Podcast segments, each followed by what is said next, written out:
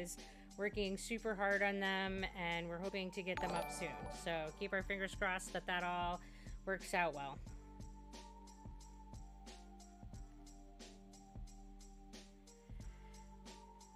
All right, guys. So today we're going to get a little bit more serious for a little bit. And we're going to get into uh, some topics that are a little bit more um, heavy.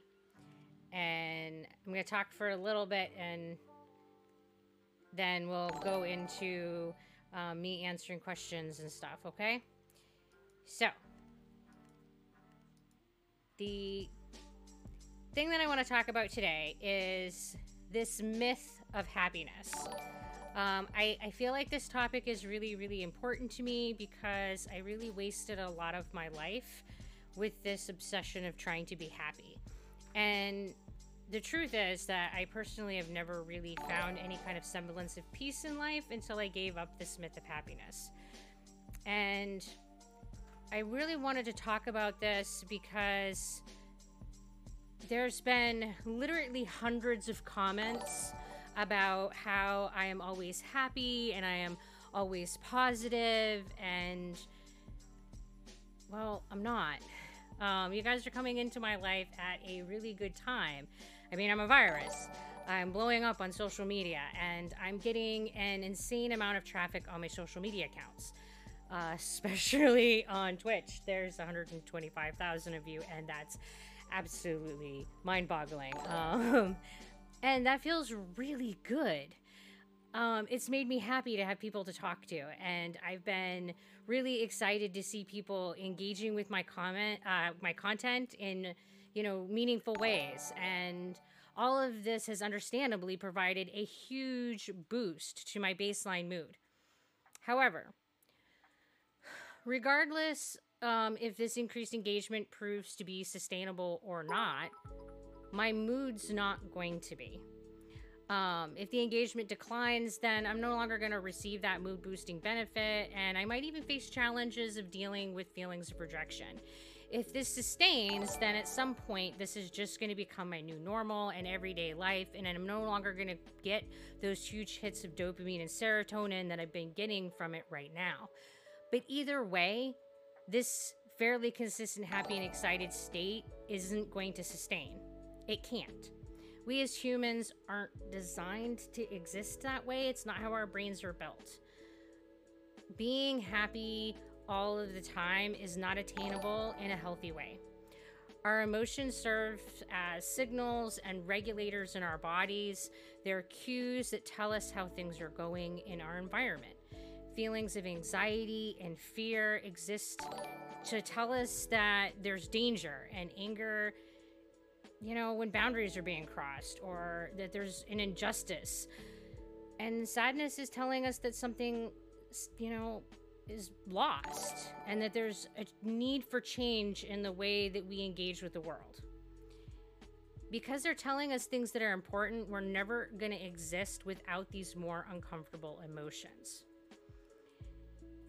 So it's important to understand that attaining happiness as a constant state of being isn't it, it isn't normal. It's actually considered a pathology, and the name for that pathology is called mania. And the reason it's considered pathology is that a constant state of happiness is proven to be a very destructive state. You lose perspective on what's safe behavior, and you take risks that often lead to a great deal of harm. They lose the ability to gauge what's really happening in the world around them, and their perceptions of reality become, you know, distorted. And sometimes it's so severe that they become outright delusional. And the most damaging thing is that they can lose insight into their own state of being because it just feels good to be that way. And thank you. Gotta hydrate. Hmm. Apparently, I just need to outright water myself. So it's not a realistic goal, but contentment is. Um, and this isn't a state that implies that you aren't feeling all the messy things that make us human. Rather, it's existing in a state of being where you feel satisfied with what you have. It's about feeling that you as a person are enough just as you are. It's about feeling that you are making enough money and doing well enough in your job. It's about feeling that you belong to a part of community that's giving you meaning and purpose. Contentment is an attainable goal and it is sustainable in a healthy way because you can be content and still get angry or anxious or sad or even happy. It's about feeling like life's okay most of the time and accepting that it's life's not going to be perfect.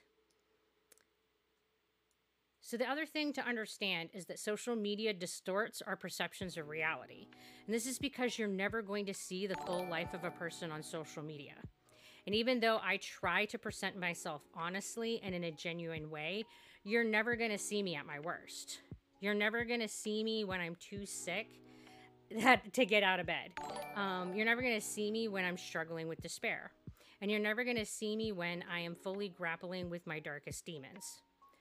I'm not going to stream or make posts on those days. And it's not because I want to hide those parts of myself from you, it's because I am just too busy fighting to simply stay alive and survive the day.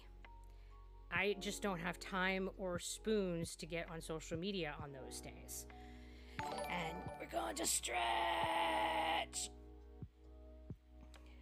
So, I get that for many people that's going to sound melodramatic and that's okay.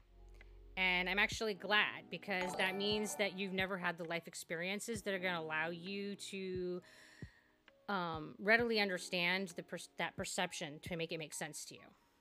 But there are also going to be many who are listening to this who are going to really relate to that statement. Um, and there's really no way that I can present to you what those days really look like after the fact but I want you to understand that I'm no different than anyone else. I have just as many struggles as you do, and I fought just as many uh, demons. I fight with depression and feelings of inadequacy, and I have my entire life. Um, and those demons have brought me to my knees more than once. I have a history of self harm, and I often fight with thoughts of suicidality.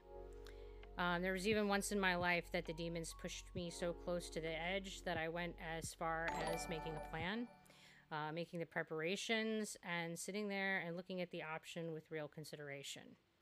And that's a darkness and a battle that you're never going to see on social media. You're always going to see my life and the life of other people on social media filtered in a way that's only going to present the goodness and the light and yeah, it, it, it's gonna give you a distorted view of who I am. And yes, I'm slouching again. so I just need you to know that I'm not some kind of special unicorn. I'm just a human. And like you, um, I, am normal. I, I have I have my demons. I have bad days. I have struggles. Um, but I made a choice, and I make that choice every day to do my best to live life with kindness and compassion towards the people around me. And I do that because I am terrified of being the thing that pushes someone else off of the fragile edge that I've also stood on. And I and I choose kindness and compassion because just maybe that kindness and compassion can help pull that person back from that edge and give them one more day that they can keep fighting. So, it's a choice that any of us can make. I'm just another person. So, keep that in mind. We're all people. We're all human. Just an average Joe. I'm really not a special unicorn. all right, that's my ramble and rant for the day. and I know there was lots of like comments strolling by while I was like blah blah blah blah. So let me scroll up, look at some of these.